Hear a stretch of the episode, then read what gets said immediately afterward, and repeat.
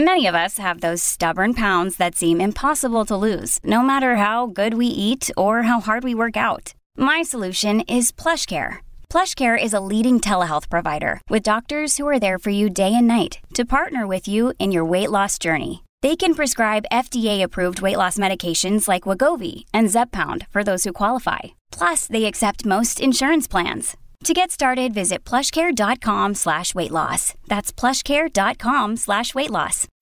Greg Kelly on the Red Apple Podcast Network. Is America really excited about a big, boring speech interrupted by applause every three seconds with those cheap um, lines designed to get applause? The State of the Union is tonight. Uh, I have no interest. None. Zero. Uh, I will. The only way I can get into it is if I live tweet and say obnoxious stuff throughout the speech about the speech.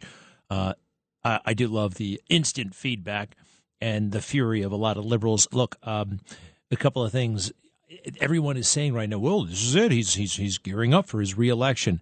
He's not gearing up for his reelection. They're letting him have this moment, this artificial, uh, phony moment that somehow Joe is on top. He is on top, and there's peace and prosperity, and we're it's it's all a little bit of a game to let him think that he is a good president. Now you can't. He doesn't pass the straight face test. All right, he doesn't pass this. Remember the straight face test? Nobody can put him forward and say this is the best we've got. This can stop Donald Trump, and that's what they're obsessed with, right? Stopping Donald Trump. 82 year old Joe is a lot worse than the 78 year old Joe. All right. He's not going to make it. In addition, you know, he's corrupt. He has no integrity. Um, he's greedy and he's stupid. Okay. Uh, the, all the commentary, though, well, he's, he's gearing up to run for reelection. It's not going to happen. Again, the straight face test. Uh, Obama's mad at him. Susan Rice is mad at him. So at some point, and it doesn't have to be, it doesn't have to be anytime soon. It could be, it could be in October. It could be really down the road. You don't have to go out and campaign the way you used to, um, unless you're an unknown. But the Democrats will coalesce immediately behind somebody else. I, I think it might just be Michelle Obama. It doesn't really matter. It does like whoever they pick, they will fall in line. The only person I will say will not be. I'm going to predict who it will not be, because a lot of cutesy people out there love to say, "Oh, I'm so intrigued by Pete Buttigieg." You know, he was in the military. You know he's gay. Oh my goodness gracious, he speaks 18 languages. He doesn't, by the way. He, he, it's a little trick. He learned how to say hello in 18 different languages, and the fake news falls for it every time. Uh, so it's not, and we know why it's not going to be him because, well, because the thing he's got going for him is the thing he has going against him, uh, the gay part. Uh, I don't care. He certainly seems to care a lot about that. Political reporters really seem to care a lot about that, but. Um, the folks in South Carolina, it rubs them the wrong way. It doesn't rub me the wrong way. I could care less. In fact, I could see there were plenty of gay people I wouldn't mind uh, president on our side. You know, Peter Thiel is actually a great man and uh, is uh, on our side, and I, I do believe he happens to, uh, you know, whatever. Uh, who's the other guy? Rick Grenell, fantastic. I could see him as president someday. Uh, Pete Buttigieg, however, will not get through the South Carolina primary even if it's rigged. Even it's rigged. Uh, conservative black Democrats have a problem with his orientation. So uh, it's not going to be him. Whatever. Is there anything else? do, do, we? There's going to be enough nauseating uh, predictions about the speech. Uh, there will be plenty of lies. I don't know if he's going to talk about China.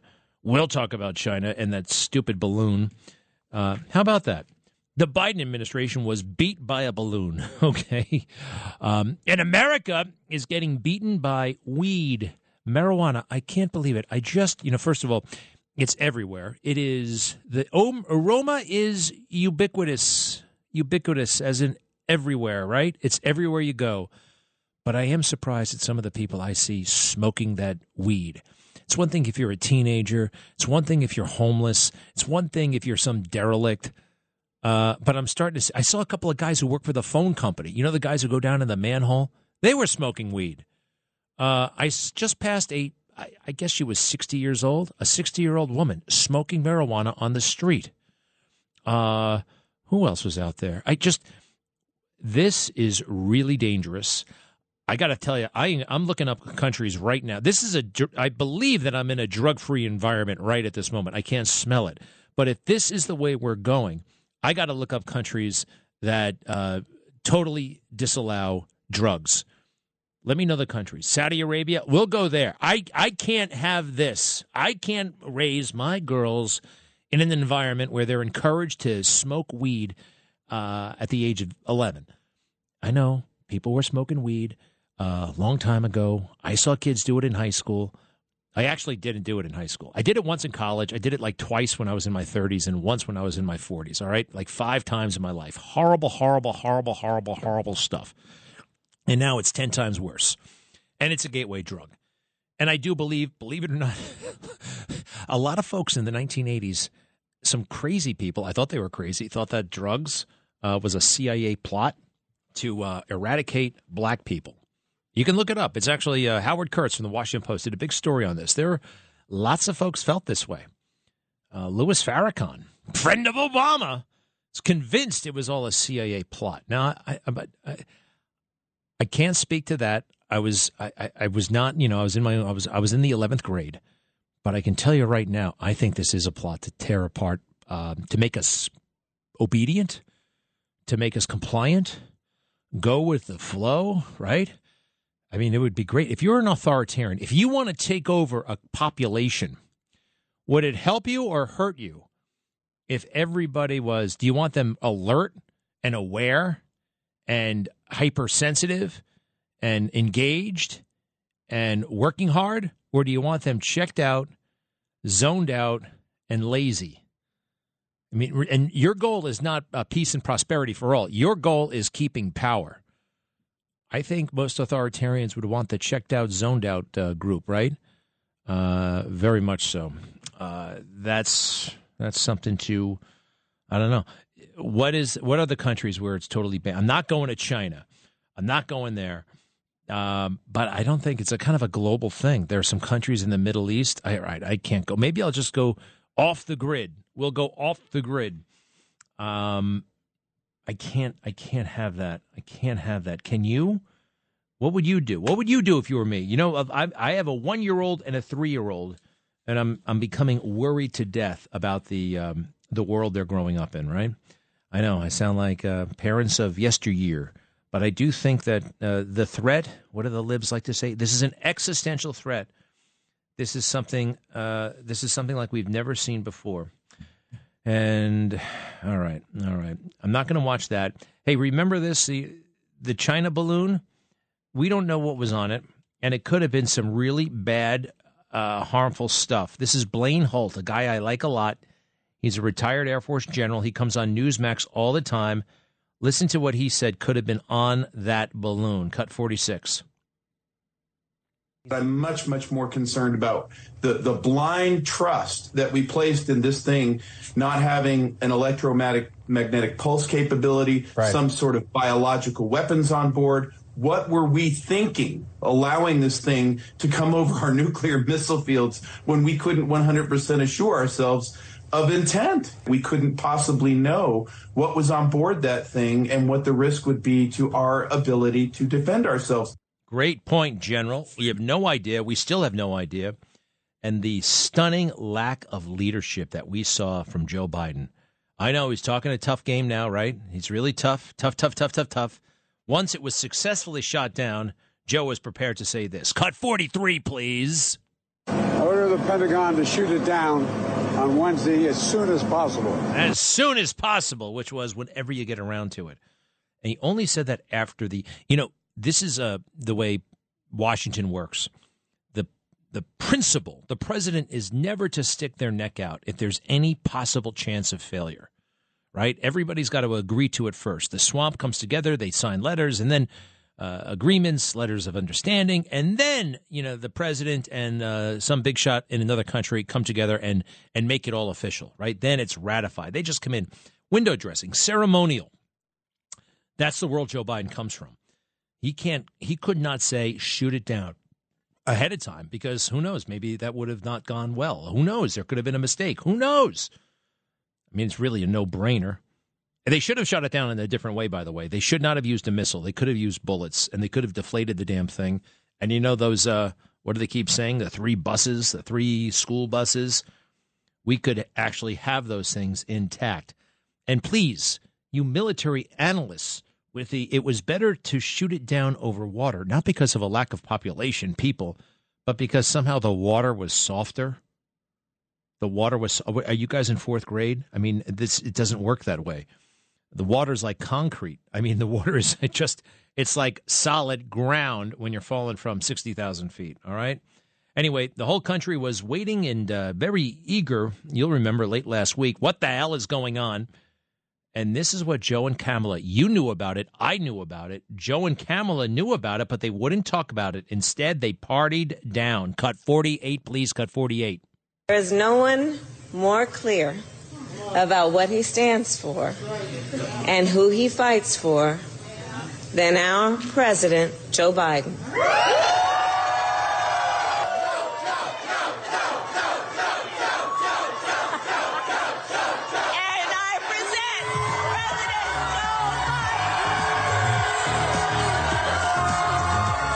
Who won the? Who would ever be so happy? The China balloon is over America. Four more years. My Do these people? Joe Biden. I'm Jill Biden's husband. you get it? He's the president of the United States, but he's he's he's but he's really proud of that. He's Jill's husband. now that may have worked um, in Scranton, maybe even Harrisburg, but cut the crap. There's a communist balloon hanging all about. Maybe he didn't care because it wasn't over Philadelphia. He's that silly. And he wouldn't do anything about it because he is compromised. Oh, yes, he is. When you have a son who is this deep in with the Chinese, and is this deep or what? Now listen to all the convoluted stuff that Hunter Biden got mixed up in.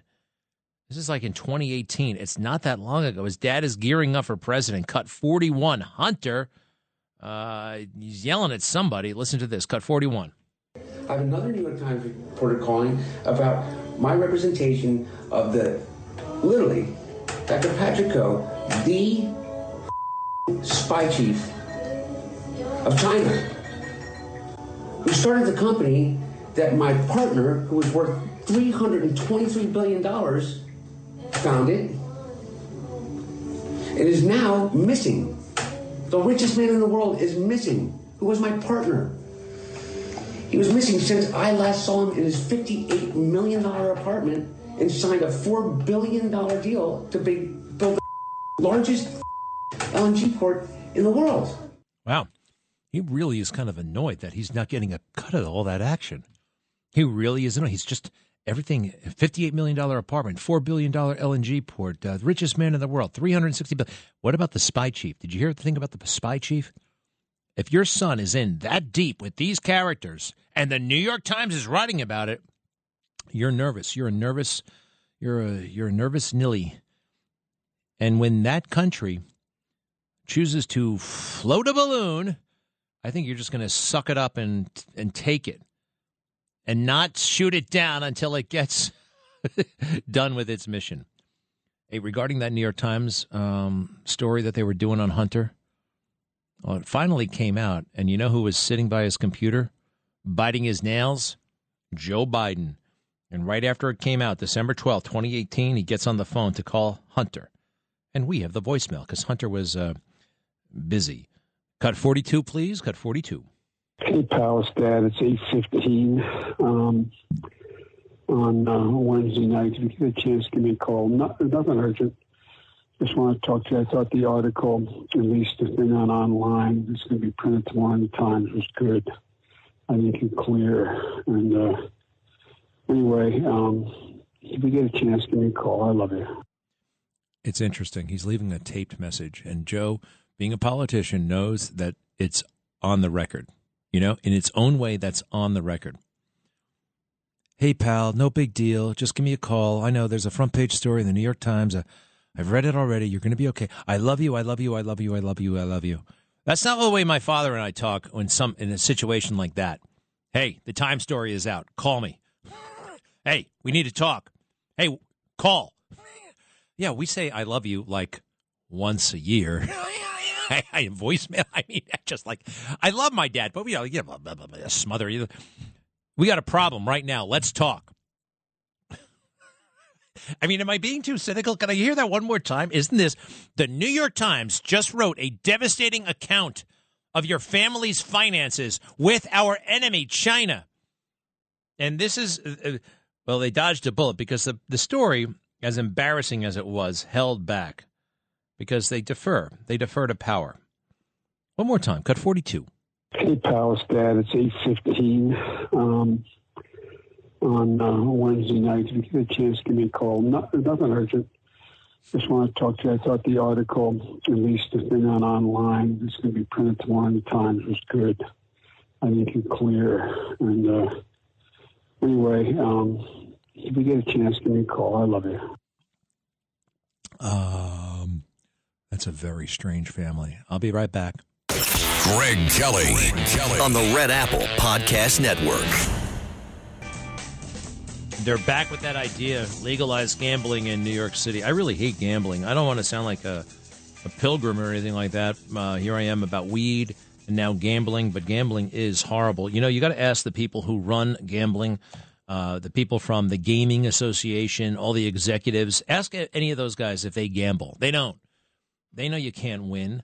You can't win. You can't win at gambling. I hear they're going to bet the $16 billion on the uh, Super Bowl. What a bunch of chumps. I'm sorry. And I'm sick of like sitting around wasting my time watching these guys get paid, get in shape, exercise while we destroy ourselves watching it. Maybe that's a little much. But uh, gambling, and I've been there, man. Did I ever tell you about the time I was gambling? Uh, they had a casino in Mississippi, not far from the military base where I was flying, uh, learning how to fly jets. And we used to go to this. It was in Philadelphia, Mississippi and one time I was up, oh, I can't stand it when I think about it. I was up like, it's pretty damn close to $30,000. And I went back down to negative 300 bucks. It was just, I'll, I'll stop at 50. It was just the stupidest, craziest. My, I was depressed. I couldn't, and I, ne- I never gambled again. You can have plenty of fun in a casino if you're not gambling. Um, although that's, that's problem. You probably just stay away from the casinos. I know the jobs, these jobs aren't great jobs. You know, you don't want to be a blackjack dealer. Sorry to the blackjack dealers out there. I mean, you, is it really healthy? I know we got some people who uh, work down there at Atlantic City, but uh, I, I, am sorry, I don't like it. I, I don't like it at all. Do you like it? It's no way to. It's it's just not not. I don't know. Hey, Trump started a lot of casinos. Ask him. Did he ever ever gamble? I mean, at the table, I knew he gambled in life, took plenty of risks, plenty of where where the payoff was big, where there was a chance to win. I'd bet money. I'd bet money he never bet it at the table. All right, sorry, one moment. Greg Kelly, entertaining and informative on the Red Apple Podcast Network. So they got a guy who shot the cop a suspected a suspect is under arrest in the shooting of an off-duty NYPD officer who is now fighting for his life after an attempted robbery in Brooklyn over the weekend. Randy Jones is suspected of shooting 26-year-old off-duty NYPD officer Adeed Fayaz in the head. Charges against him are pending. Now officials say Officer Fayaz remains in grave condition. Yikes, at Brookdale Hospital. Uh, Jones was taken into c- custody on Monday at the Days Inn Hotel in Nanuet where he had been hiding out along with a female companion. He was taken into custody with the wounded officer's handcuffs and was taken to the 75th precinct, expected to be charged with attempted murder of the officer. I, I love that tradition, by the way. They do that sometimes with the officer's handcuffs, you know? Uh, we wanted him to know what we what he did to that officer, Chief of Detective James Essig said. I think it sends a powerful message. Five children also in the hotel room from ages six months to 11 years old were removed by police. What the hell were they doing there? The woman was not charged. Charges against Jones are pending. Um, hmm. All right. This guy has a bit of a record. Whoa. Has at least three prior arrests, including one in 2014 for strangulation. I've never heard of anybody charged. Can you be charged with strangulation? I've never. I mean, it's horrible. Police are also looking into several Facebook marketplace robberies to see whether he was involved. So this cop and his brother, they were going to sell a car, right? They were. Hey, be well, we've got to wish our very best to Officer Adeed Fayaz. Adeed Fayaz, that sounds like it could be of uh, Middle Eastern descent. You, you do know uh, that the police department is majority non-white. It's interesting. Tell that to all the liberals who keep saying, "Oh, it's all white supremacists, white supremacy." Memphis, white supremacy, right? My days of wearing a fancy watch are over. Not that it was very fancy, but it was a pretty decent watch. And uh, did you hear? Uh, there's this. This is the biggest thing in the world right now: buying and selling Rolex watches. They have uh, TikTok and Instagram videos all day long. These things used to be, you know, you know like 58 year old banking executives are into watches and maybe a couple of fighter pilots. It wasn't a big, big market. And now everybody's doing it, you know, rap guys, uh, just uh, high school kids. These are the ultimate status symbols. And there are these videos where they buy and sell the watches.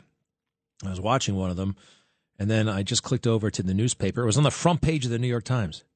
This guy, this is so viral. People love watching it. Uh, haggle over the price of a watch. I saw a guy sell a Rolex Submariner for eight thousand.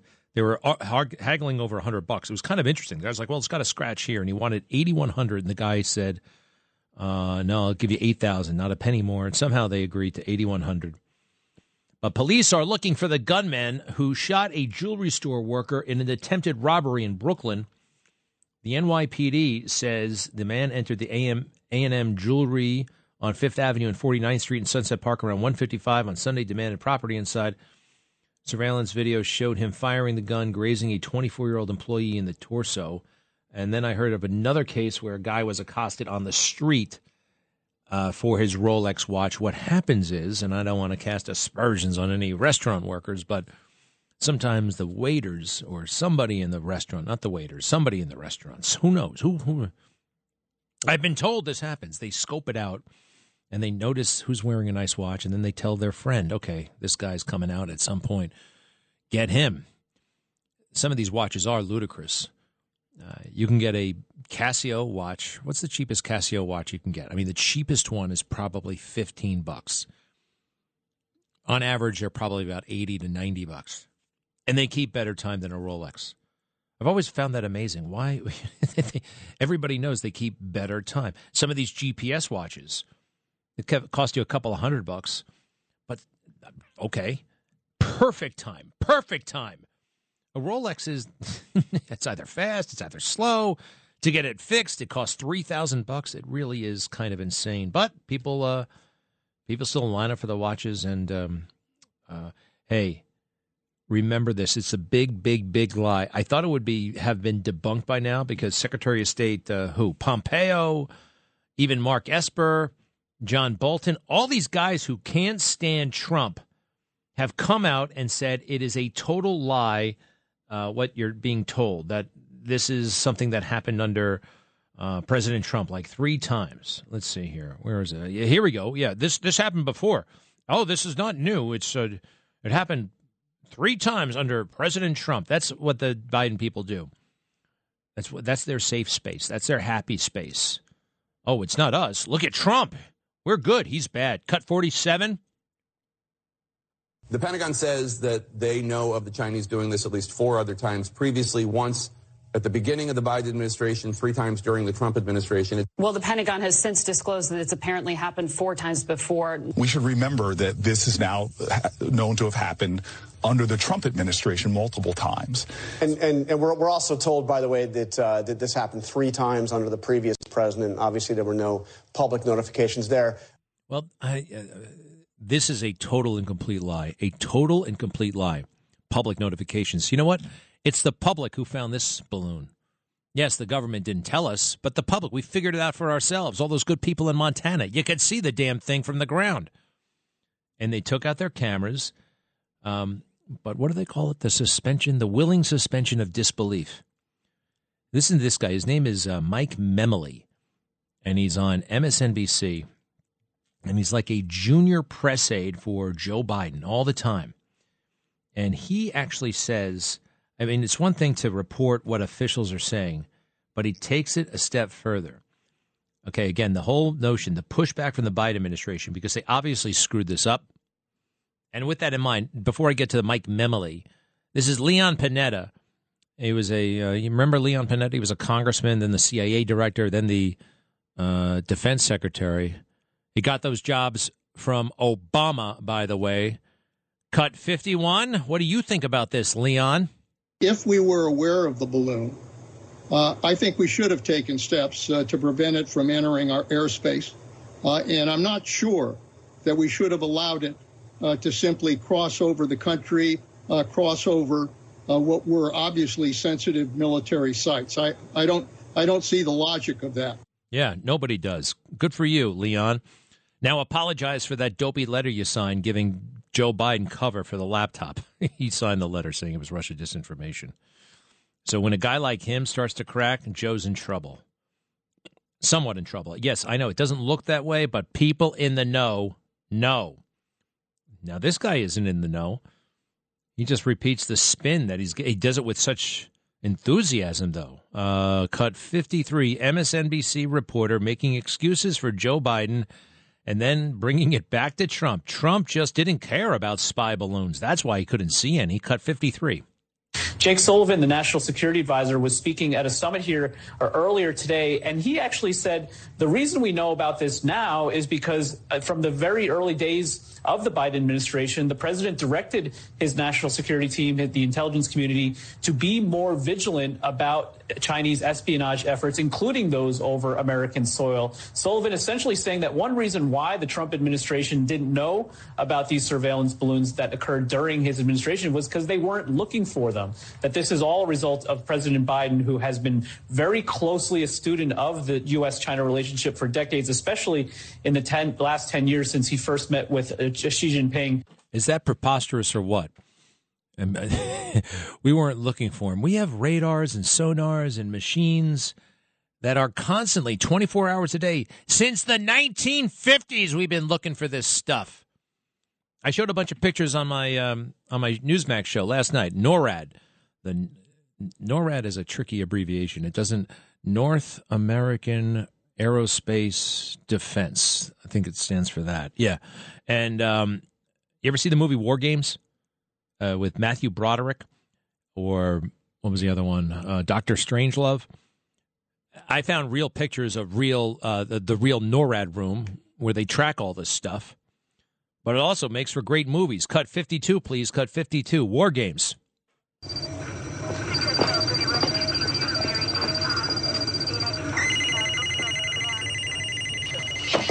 Phone rings. I have seven. Correction, eight. That's eight redbirds, two degrees past apogee. Better get the old man down here.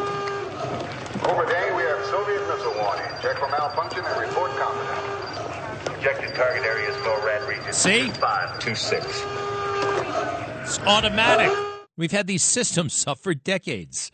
I know that's a movie, a Matthew Broderick movie but uh, it still happened that way. Uh, Sandra, welcome back, New Jersey. Uh, how are you? Oh, I'm okay. How are you today? Fine. What's up? Well, I wanted to share with you two things. My friend from Philadelphia, who doesn't agree with me on politics, agrees with you on so many things that she bought your book.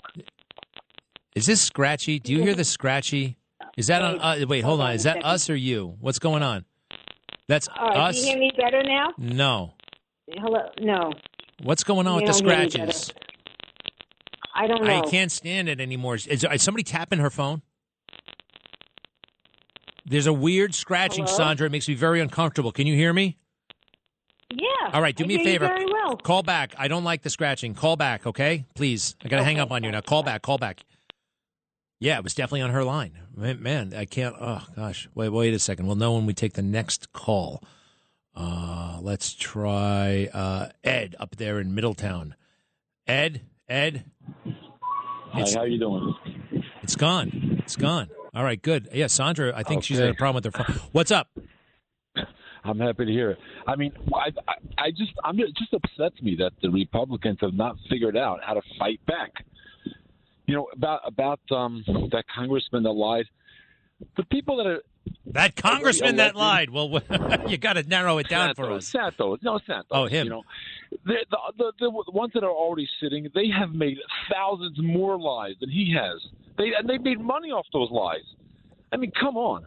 But my main point is the Republicans don't know how to fight back against the Democrats' stupid tactics, which is only one or two of them. Uh, you know, I, I, all right. I, I don't know if I agree with you. I mean, uh, this is still a democracy. It's supposed to be a democracy, right? The the Democrats are in such lockstep. I mean, they coalesced around Joe Biden for crying out loud. They'll they'll they'll they stick together on anything. They they coalesced around the. They just they got that going for them. And when they talk about unity, what they really mean is uniformity. I'd rather be in a party where there's a bit more uh, discussion, a bit more openness, a bit more friction, a bit more disagreement. And I know it may look messy and it might put us at a short term disadvantage. And I'm not a Republican, by the way, but I uh, the Democrats, the way they sign up for just about anything, that's uh, that's not America, Ed. I don't know, I don't know, but keep going. What else? If you if you're a Democrat, I don't want to say anything more. I'm sorry. I'm not a Democrat. I just because Okay. You're going to make assumptions. You know me better than that. Okay, let's. Let, I but I do I do want to say one thing, and that is when the Democrats are up against trouble, what they do is they say, "Well, the Republicans are worse." It's always been like that. Yeah. And and and why don't we learn from it? Why, and why don't we fight back? I mean, that's what I'm saying. That's that's my feeling. Well, just- I mean, I, I, I, I don't know. I mean, look, I, mean, I, I know you're frustrated, but uh, you know, just look at the news. Look at Jim Jordan. You think he's not fighting back? Listen to these guys. It's too easy to sit back and say, "Oh, they're not fighting back." I mean, they haven't come up there to Middletown to tell you about it. Hey, by the way, do you know uh, Johnny Brennan? He lives up there. Do you know him?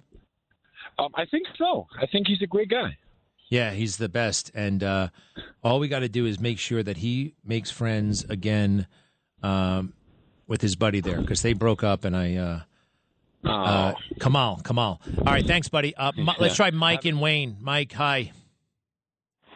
Greg, how you doing? Good. Um, Michelle, unfortunately, if Michelle Obama runs, she's going to win because there's so many dimwits in this country. Wait, what? And I ordered your I, Seven Orchards Oh is going to win if she runs. Unfortunately, a lot of dimwits in this country. Dimwits. Um, Michelle Obama. Michelle Obama, I do believe, is going to run. They're very excited about her. Even though, and I got a friend, his name is Joel Gilbert. He wrote a book about Michelle. He made a movie about Michelle. He also made a movie called The Trayvon Martin Hoax. Uh, and he's got her number, and he knows all about what she did when she was a hospital administrator. Not even the top hospital administrator. She had some community affairs job at a hospital. Uh, that's all she's really ever done, other than make these Netflix movies that nobody watches. Um, she's a real hater too. Look at her dissertation that she wrote in Princeton. She got they bent all the rules to get her in that school, and she's just bitter and mad. And I think she's back to hating America. And she has this kind of um, uh, this presence. Remember, it is what it is. Remember, we felt like she was going to f- throw a tantrum if Trump were reelected. That was part of it. It's a kind of a tool that these guys use. Like Joe Biden, his yelling, it actually works. It works with people. It shuts them up. It makes the media scared. Anyway, uh, Wayne, uh, what else about the dimwits? No, Greg, I just wanted to say I forgot. I wanted to mention your book and. Oh, I can't hear you, man. Thank you. I think you got my book. I can't tell for sure. Mike, I'm so sorry. I can't hear you. Wayne does. Uh, You're in Mike. Mike's in Wayne, New Jersey, and the the cell service isn't so hot over there. We've been having with the problems with the phones. Still, maybe it's us. All right. Thank you. Give me a moment. Hi, it's Lou Dobbs for Priority Gold, America's precious metals dealer. These are volatile times with high inflation, soaring debt, wars on multiple continents, and rising financial stress. Central banks are buying gold to diversify their reserves, so are many Americans. Call Priority Gold and find out how precious metals can help you diversify your portfolio. They're highly rated and happy to help. Call 1 303 6357 or get a free gold guide at prioritygoldguide.com. That's prioritygoldguide.com. Greg Kelly on the Red Apple Podcast Network.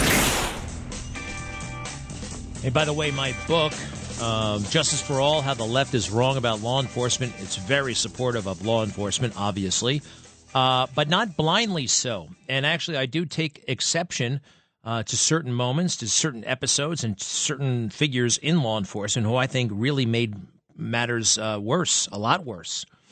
And uh, here's uh, from my book. Perhaps you'll remember the man I'm about to talk about. Um, possibly the most absurd, shameful moment in the history of law enforcement came when he stood, Bill de Blasio, with his first NYPD commissioner, Bill Bratton, who held up a large bag of oregano resembling marijuana for the cameras. Persons found to be in possession of this amount of marijuana, 25 grams or less, may be eligible to receive a summons instead of being arrested, Bratton announced in November 2014.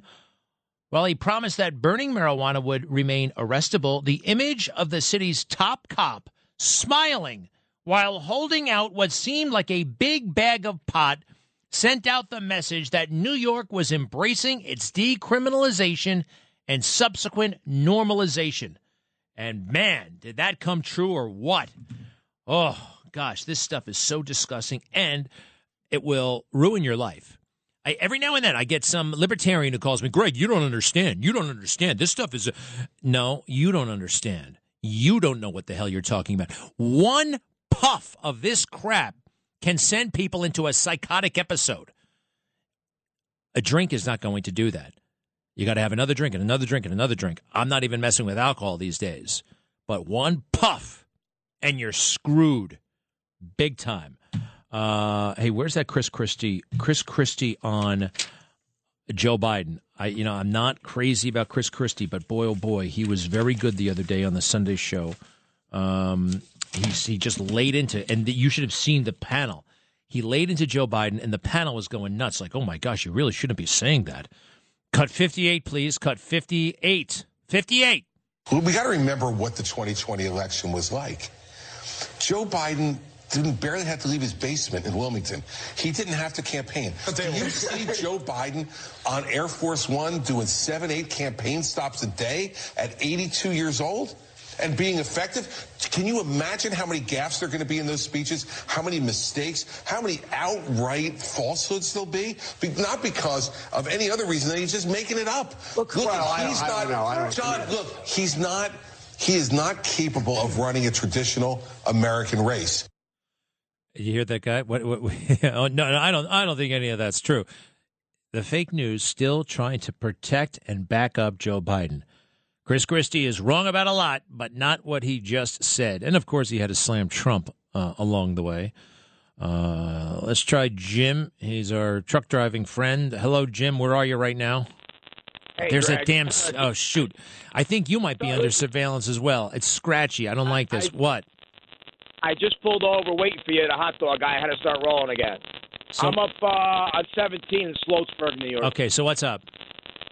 It's not the marijuana thing. It is a gateway drug, and I'm no prude. I grew up in the 80s where, you know, everyone, cocaine was everywhere. I tried it, never liked it. Same thing with pot, but the pot today is so much stronger. I'm raising two granddaughters, and we live in a farm in a town like Mayberry. You say you you wait granddaughters? Is that what you said? Yes, You sound like a young kid. How old are you? 58. Uh, already got granddaughters, huh? Well, all right. Uh, all right, keep got- going. Anyway, long story short, they got a bucolic life. Farm, four wheelers, watch them like a hawk. The one started smoking pot, and I didn't know about it. One weekend, she hung out with these other kids we didn't know. She's 18 now, and it ended up her being at a drug house where I almost kicked the door and was going to start killing people. I told her, yeah, I know about you. You will. You'll make good on that. Don't kill anybody. They all right. got her out of there, and I had to put her in rehab. Oh. And but you know what? It, it people say, oh, you know, it, it lowers your inhibition. It's so strong today, and it lowers your inhibitions to do other things. Yeah, we need we need those inhibitions. Those inhibitions are good. I'm glad you got her straightened out. But what you said there, it could happen in the country. It can happen on a farm. On a farm. Greg Kelly, entertaining and informative on the Red Apple Podcast Network. Well, Now, this is an item. Wow. I was just uh, handed something. We all knew that Hunter had a penchant for prostitutes. But here I've got a video, and it's from an impeccable source of him actually interacting with one, not sexually. It seems like uh, the prostitute is upset about what we don't know for sure. But Hunter grabs his cell phone and is recording the entire conversation and just saying, okay, I never hurt you, right? You can't say I hurt you, but she is annoyed. I'm going to, I'm to turn this thing around. Uh, unusual for Hunter. There are no curse words in it. uh, n- none at all. But this woman is very upset, and she claims that uh, it's hard to tell what the hell she claims. But he's like, I gave you $10,000 and I didn't hurt you, right? Say that, right? And he's rolling his phone. Um, let me see. Yeah, this is from the Marco Polo people. Have you heard of Marco Polo? It's a nonprofit group. Uh, rather, um, I guess they are. What do you call them? Uh, they're non. Well, they're partisan, but they're nonprofit. And guess who just went after them? Hunter Biden's lawyers wrote the IRS saying you guys have to go after Marco Polo Foundation because we think their tax exempt status uh, they don't deserve it. Imagine that the the son of the president of the United States is lobbying, uh, pressuring uh, people like the IRS, the Department of Justice uh, to conduct investigations. That happened. We saw those letters last week. It got I, I mentioned it on my show, but I probably should have done more on it. Hey, do me a favor, turn that around when you can, okay? Don't worry, there are no curse words. And although there were plenty of curse words at the Grammys, I know that they were bleeping things like crazy. Anybody see Smokey Robinson uh, when he had to give the award to whoever the guy was in the devil costume? He wrote a very sick song called Unholy. And Smokey, I can tell he's like, he doesn't feel right about the moment you know, Smokey Robinson, he's from Detroit. He grew up in Motown. I would bet that he has a gospel music, uh, if not background, that he dabbled in gospel music, at least as a kid. So when he has to say the word unholy, he's like, oh, what? I, I, I, you can just tell he's not down with the party all of a sudden. Cut 54, please. Cut 54. And the Grammy goes to Smokey Robinson.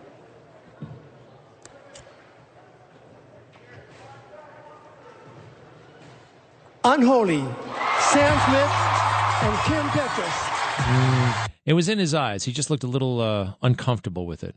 And Unholy is one unholy song. Then again, uh, what's his name? Smokey Robinson has really changed his tune. His album is called Orgasm. he put out an album called Orgasm. Uh, Smokey Robinson, 83 years old. He's it's it's called Orgasm. All right, so he's changed his tune. Remember, if I could see you you remember all those happy songs about love and peace? If I could just hold your hand once. Uh, now he's uh, now he's making the orgasm album. Uh, oh, and then the first transgender woman, Kim Petra. That's her name, Kim Petra.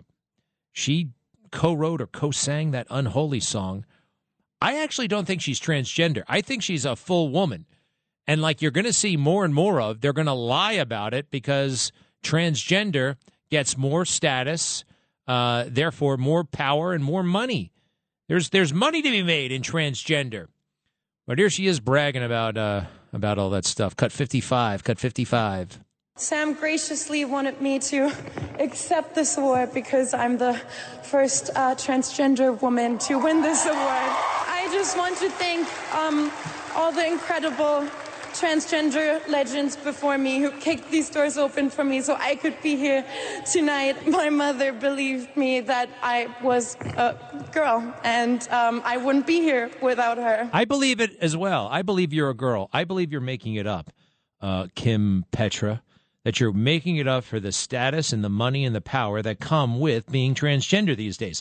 However, you know what does not come with the transgender? Um, just declaring yourself transgender, devoting your whole life around your genitals. Uh, you know what does not come? Peace. tranquility, happiness, those things you will always be chasing because your genitalia does not dictate that, in my opinion. A lot of people went, a lot of transgender people went to this uh, thing, and we were just supposed to admire their courage. Admire their courage. What, what, they got standing ovations. And then Nissan, the car company. Nissan. I never owned a Nissan. Uh, I owned a lot of Hondas. Not a lot at one time. It makes it sound like I had a garage full of Hondas. I had a Honda Accord for nine years, and then another Honda Accord for three years, and another Honda Accord for seven years. Anyway, I like Hondas. Never bought a Nissan. My uncle Kenneth had a Nissan. I thought it was very nice. They're well made. They're Japanese. Uh, what the hell does it have to do with uh, music and black artists? Nissan and black musicians. Is there any tie-in? No. Uh, but it's Black History Month. Nissan, at least the North American Nissan, is totally woke. The Japanese Nissan is not woke. Believe me, they're not woke. But here's the Nissan. Here's the North America. This is this is a car commercial, by the way. Fifty six, cut fifty six. Nissan has hired some of the brightest black music creators to work on some of our major campaigns. The mission, you ask? To continue to champion the next generation of black voices in music and tech. This year, Nissan's taking the mission even farther, making more lanes so that music creators like me can shine. The question is, are you ready? Are you ready? Um, I don't get it. I just don't get it. Uh, so three black people in a car in a Nissan, I take it, talking about their bragging about their partnership with Nissan and how Nissan is going to champion black musicians and creators. Uh, why would they do that? I don't care what month it is. Why would they do that? Because the music business is very competitive. It's no matter what you are, it's very competitive. And if anything, quite frankly, um, I don't think there's any underrepresentation. Uh, black uh, blacks are not underrepresented in music, in entertainment in general, probably, but especially in music. How does this make the uh, I don't know some white violin player feel? Or some Asian uh, uh, aspiring DJ. I don't know. I don't think it makes them feel included. Makes them feel uh, well. It's not about feelings, but you know what I mean. That's not right. All right. Do we have the prostitution stuff? All right. So this is sorry. uh, I just got this from the Marco Polo people, uh, nonprofit. They've been devouring the laptop. Man, this guy. You know, you heard of the cloud. This guy had a the whole weather system of clouds, cloud computing. He had a lot of stuff stored all over the place. Hunter did, and he, he, it's a video, and he's talking to a person we presume is a prostitute. All right, go ahead and roll it, please. He's walking down the stairs. It's video of, of walking down the stairs and walking into a, a little den. Sweetheart. Hey. Hey. Are you okay? Stop Everything for a second. fine? Stop. Uh, she is. Uh, she's dressed and she looks like she's putting on her boots. And I think we've heard enough of Hunter to recognize his voice, right? That's Hunter. Okay, keep going. Are you hurt in any way? Any any way? Are you hurt? Hey. Is anything hurt on you? Anything? I was literally saying, I'm sorry that it took so long to give you $10,000. Do you have any bruise? Anything? Is any, have I ever touched you in a bad way? Ever? Have I asked you every time if I could touch you? Every time. Sweetheart, look at me. You cannot talk to me that way and say things like that. Because I'm more respectful than anyone you've ever met. Are you okay? What? And he walks out. She's. It sounds like she's speaking Russian on the phone. I thought you said you wanted water. It's the only water I have. Wow, it's the only water I have. Wow. Is he really better than anybody has ever treated her ever? Her parents, huh? I guess he's talking about uh, other clients. Something weird must have happened for him to grab the phone and try to document all that stuff and say a bunch of self-serving, uh, make a bunch of self-serving statements. That's pretty weird. That's very weird. But this is hap- This is all over the place. And the fake news. How can Joe Biden appear in public, as he often does? He's in front of the reporters all day. He must live in fear about this question actually being asked. Anybody can do it, but they don't. They only ask about stuff that happened 10 seconds ago, or uh, the economy, or uh, anything not balloon related. uh, he's not going to talk about the balloon until until uh, well until the balloon has been taken care of and I know I'm allowed to talk about it. He's allowed to talk about the balloon. Um, uh, oh, here's something else. The military works for us. We don't work for the military. And I say that as a military man. I was pleased to have served. It was a great experience. I got so much out of it. And that's it. Nobody should cut me any breaks or do any special favors for me. Not that anybody is because I was in the military. Um, but there's something kind of sinister going on. And politicians use the military. They hide behind them all the time, hide behind them. Now, um, and here's an example of that. You know, Joe should have taken care of this damn balloon when it was over Idaho. Instead, he waited 2,400 miles for it to go over South Carolina. Now, whose fault is that? Joe ordered the damn thing shot down ASAP, right? Well, listen to what he says next. Oh, the military told me to wait. Cut 44. I ordered the Pentagon to shoot it down on Wednesday as soon as possible. They decided, without doing damage to anyone on, on the ground, they decided that the best time to do that was as it got over water outside within our within 12 mile limit. They successfully took it down and I want to compliment our aviators who did it, and we'll have more to report on this uh, a little later. Thank you. Mr. President, what did you say about China? See? All right. The military told him to wait. And that's what you're supposed to do, right?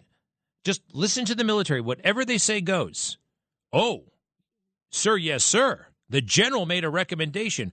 You know what you do sometimes? You fire generals. You know what you do sometimes? You say, General, that's the wrong answer. We're going to do this. And then they say, sir, yes, sir. We have empowered the military so much. And quite frankly, I am so sick of these generals and how political they've become. And the fake news uh, giving people points, especially president, you're supposed to follow the advice no matter what they say. I'll show you in a moment how spectacularly wrong the military has been for the past 20 years. But first, you must pay deference to anyone in uniform, right? Cut 49. The administration did what uh, politicians usually say they want administrations to do uh, follow the advice of, of the Pentagon, of the generals, of the admirals. The important thing is here that the president acted decisively and responsibly. The White House is adamant that the president was listening to the advice of his military commanders who told him to wait. Told him to wait. Told him to wait. I would have told them to shut the hell up. Are you kidding me? We're going to wait until this thing flies all the way across the country? Kill it now! Now! Well, we have no planes that go that high. Oh, really? You don't have any U 2s laying around? The U 2 spy plane? What's the ceiling of the U 2 spy plane? I think it's about 90,000 feet. Might even be higher than that. Let me look it up. This is why you need somebody with a little bit of military experience who knows a little bit about military hardware and is not intimidated by these jerks. Too many. Oh, I, I can't say anything. Let's see here. Ceiling 70,000 feet. The U 2 spy plane, which is capable of carrying armaments, by the way, the ceiling is 70 freaking thousand feet. What we ultimately did uh, was very crude very crude using that F 22 in full view of everybody. Very odd. Very strange. It made us look small. All right. Oh, I got to hold this until we come back. All right. The military. Hey, we are letting down. We are letting down those 18 year olds who sign up and those 22 year olds who sign up right out of college, right out of high school, right out of college. I used to say uh, I'd recommend to anybody joining the military. I will not say that anytime soon again. If you're thinking about it, I would uh, I'd take a great big think before I took the plunge. Give me a moment, please. I'll uh, play that when we get back. Greg Kelly on the Red Apple Podcast Network. Uh, yeah, I have not been talking about it much.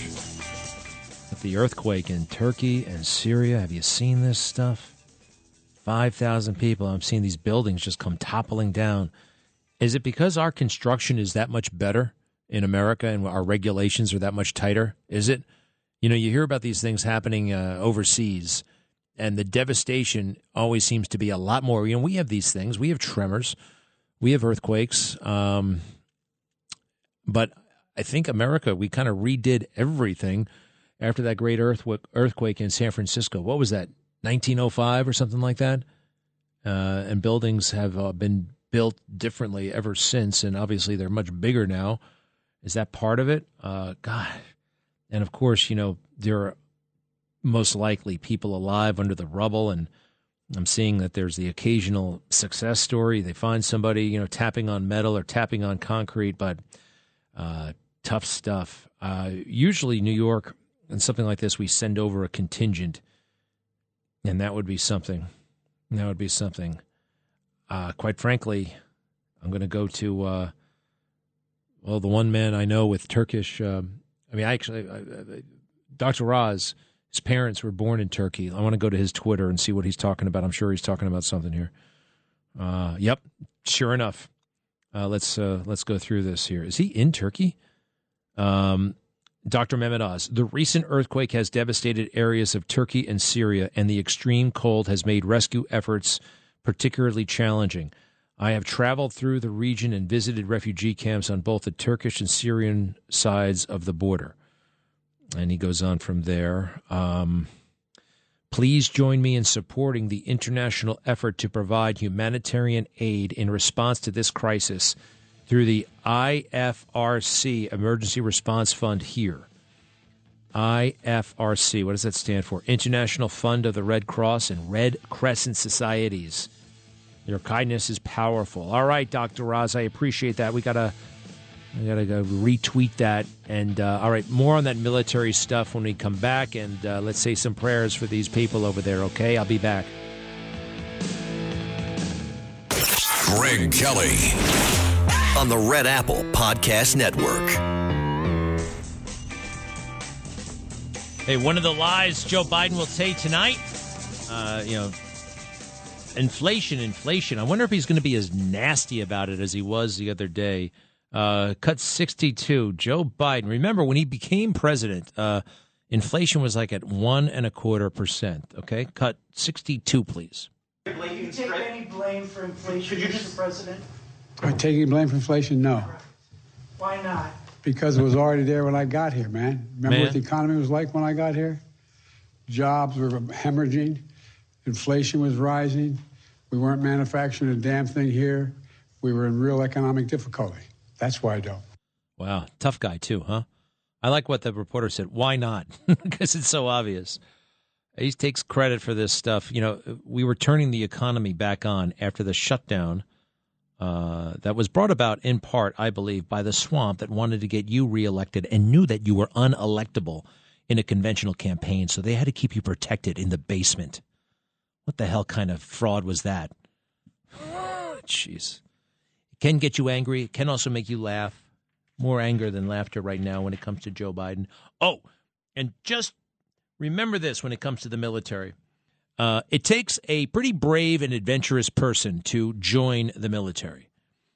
It takes a pretty timid and weak person to stay all the way up until general. Timid and weak, too often. Not always, but often. Afraid to go back out into the real world. Don't know what the hell's going to happen out there. But everything's organized in the military. Everything's organized. And those who make general are the ones who uh, know how to, well, you've seen it in corporate life as well, let's face it, kiss the boss's ass. Okay? And then how do you how do you kiss the boss's ass? I mean, other than you know being, uh, what does that actually mean, practically speaking? Often it means telling the boss what you think the boss wants to hear. Oh boy, did I see that in the military! Oh goodness gracious! I remember I was about to go see um, the then chairman of the Joint Chiefs of Staff, a guy named Shalikashvili, and he was in Camp Pendleton, and I don't remember the occasion, but he wanted to speak to a cross section of Marines. He wanted some pilots in the room. He wanted some infantry guys in the room. He wanted this and that. Okay, great. Do you know how many meetings we had before we even, like, okay, you're going. Now, let's talk about what you're going to say and what you're not going to say. it's like? Oh, jeez. They took all the fun out of it. Oh, you mean we can't just tell them what's really going on? Are you crazy? Uh, no, it doesn't work that way. All right, so um, you got a system like that that's not really big on candor. Uh, and this is the result. You got a bunch of people, a bunch of yes men, pretending that things are going well in Iraq and Afghanistan when they're going to crap. All that lying, all that sucking up, all that ingratiation gets people killed. Sure, it can get you promotions, but it'll also get you killed.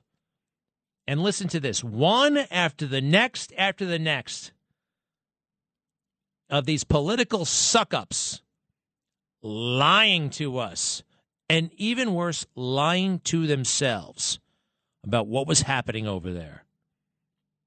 You're going to hear clips. This goes from 2001 to 2023.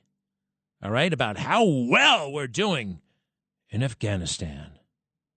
Cut 50. I think uh, that the development of the Afghan army is on a very good path right now. We, we've made tremendous strides, incredible progress in the last 20 months. The solid partnership has been the thing that has been really striking for me all around the country. It's fair to ask if we're winning in Afghanistan. I believe the answer is yes, and several facts allow me to say that with confidence. And we've seen some great, great uh, progress in some of the operations based, even at the tactical level, on the intelligence uh, structure. They showed me the positive changes they have helped bring about, the villages they can now enter, the, the Afghan police and forces they are training and trying to improve. Yeah, that was the biggest lie, by the way. And you could see through it. I'm telling you, the moment you met one of these uh, Afghan forces in training or Iraqi forces in training, I didn't trust them, for God's sake. I'm sorry, I didn't. I knew they were ragtag. And what happened? They quit 15 minutes into the fight. 15 minutes it took them to fold. And all along, oh, they're doing, we're seeing great progress. Oh, it's amazing progress. And these are the people we're supposed to listen to now.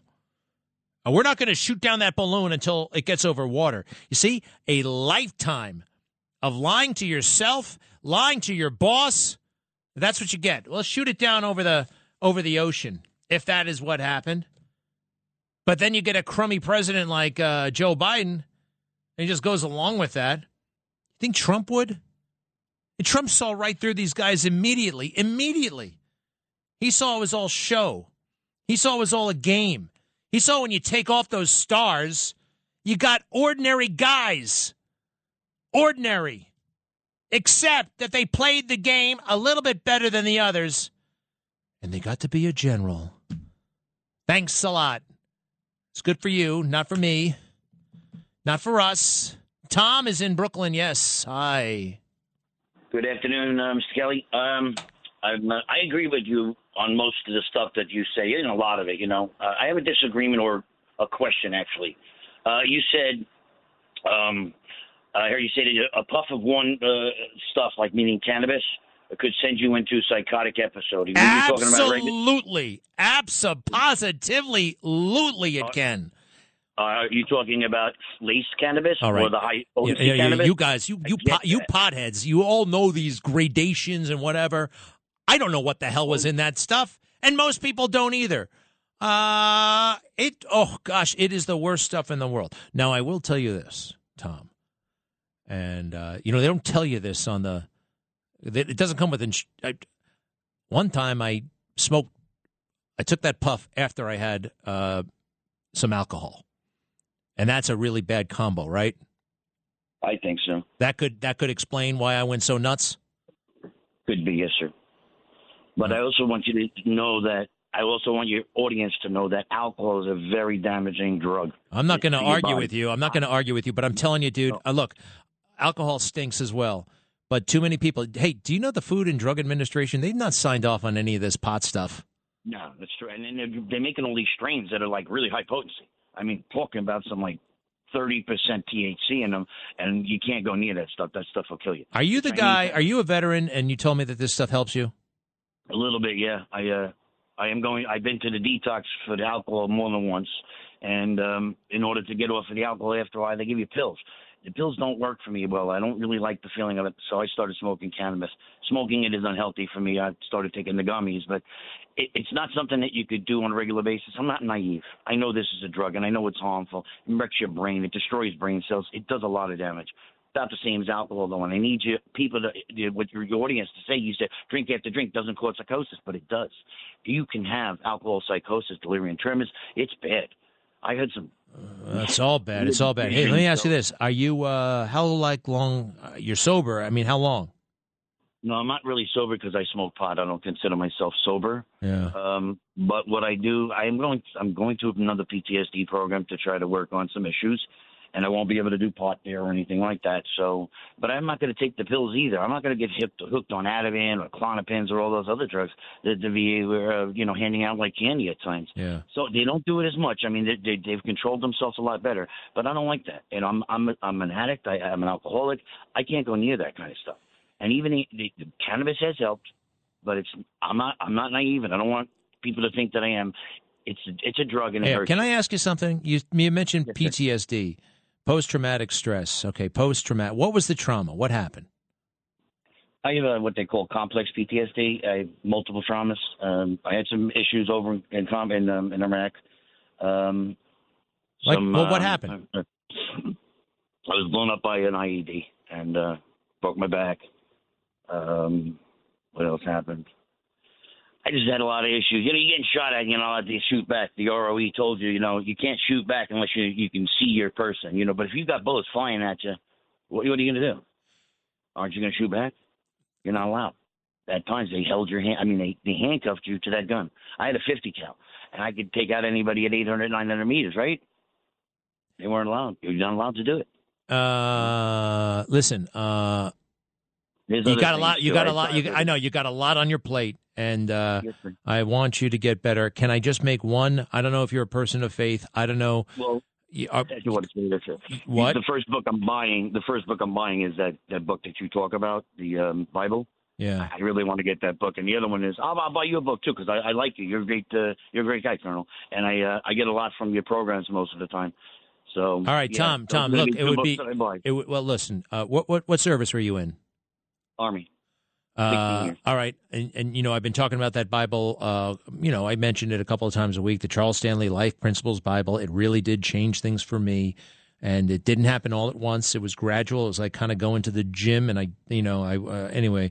Listen, uh, if you don't mind, if it's okay with you, I'd love to send you. I happen to have a new copy, and uh, uh, can I send you it? Serious? Uh, yeah, Yeah, yes. yeah, sure, No- absolutely. Okay, no I mean, problem. I, I could pay for it. I have money. I mean, but I'll, you know, Bible's a Bible, and and I've heard you talk about it. All right. change your life. No problem. There's good things. All it. So do me a favor, Rich. We'll take this one away. Okay. We really gotta. Oh wait, you'll. All right. Take a picture and all that stuff. All right. Thank you, uh, Tom. Um, and uh, I always love doing that. Actually, it's uh, oh boy, that is a lot. That is a lot. He was. Uh, that's a real deal there. Hmm? You know. Oh gosh. Um. All right, we want to. I, I think I, I'm. I'm very optimistic about him, though. Right? I'm optimistic. And uh, what else? What else is going on? Let's take one more while we're at it. Uh, oh, Ellie is in Mineola. Uh, hi. Hi, Greg. Uh, first, I think we should all have a, a prayer for Tom for healing. Um, that's some story. Um, I'm actually the reason I'm calling is yesterday when you you were speaking with Barbara, you were asking for some recommendations for some for a book that is kind of covers what's going on today. And prior to receiving your book in the mail, I was reading uh, General Flynn's introduction to the fifth generation warfare. This is a book every person has to read. It, he he lays out with his co-author Boone Cutler um, exactly what's going on in the world, what is fifth generation warfare, how we're being manipulated, and it's got a whole dictionary of all the terms that people are throwing around without really understanding it.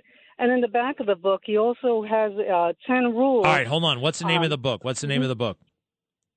It's called uh, Introduction to 5GW, and it's by General, you know, Michael Flynn and his uh, Sergeant Boone Cutler. It's a small book, but it's it's set out in like a like almost like a dictionary type format. All right, I'm into it. I'm into it. It's Uh, amazing. It's an amazing book, but everyone has to read your book first. buy buy buy your book first, which which is your book is excellent by the way. I'm almost done with it, and uh, but this book is something that everybody has to read to understand what's what's really going on in our world. You know, I was just thinking, General Flynn. You know how they screwed him over so bad. He was the national security advisor, and they got him in a perjury trap. They got him in a trap. They got him to actually inadvertently. They accused him of lying. I don't think he even lied. They actually they said, "Did you have any contact with any Russian agents uh, between now, this day, and like uh, five years ago, whatever it was?" And he's like, uh, "Well, no, no." Because the question sounded so nefarious, right? It just sounds it, it puts you in the defensive. I, I, oh, really? Well, what about that phone call you had with the national security advisor to Vladimir Putin? He's like, oh, that counts. I mean, that's part of my work. You guys made it sound like you know, have I ever met a Russian agent in an alleyway? That's how they set him up, and they they had to get rid of him, and then the FBI came at him. And what else about the FBI? Do you remember when Trump stuck up for him? He said, "Hey, hey, hey are you guys really gonna? I hope you can let this go. Is this really to be a thing?" And then they try to accuse Trump of obstruction of justice. That's called being a human being. We're not freaking robots, okay? You, you don't just. uh, uh, then we should just make a manual, the commander in chief, and just look at the book all day long, right? Uh, what, what, what, what, what does this regulation say? Oh, I'm not allowed to talk to the FBI director. I'm the chief executive. I'm the chief executive law enforcement officer in the world. Anyway, sorry. Michael Flynn's a great guy, and I, I hate what they did to him. All right, we're all going to buy the book. Uh, thank you, Ellie, and uh, thanks very much. I'll be right back. Greg Kelly, entertaining and informative on the Red Apple Podcast Network.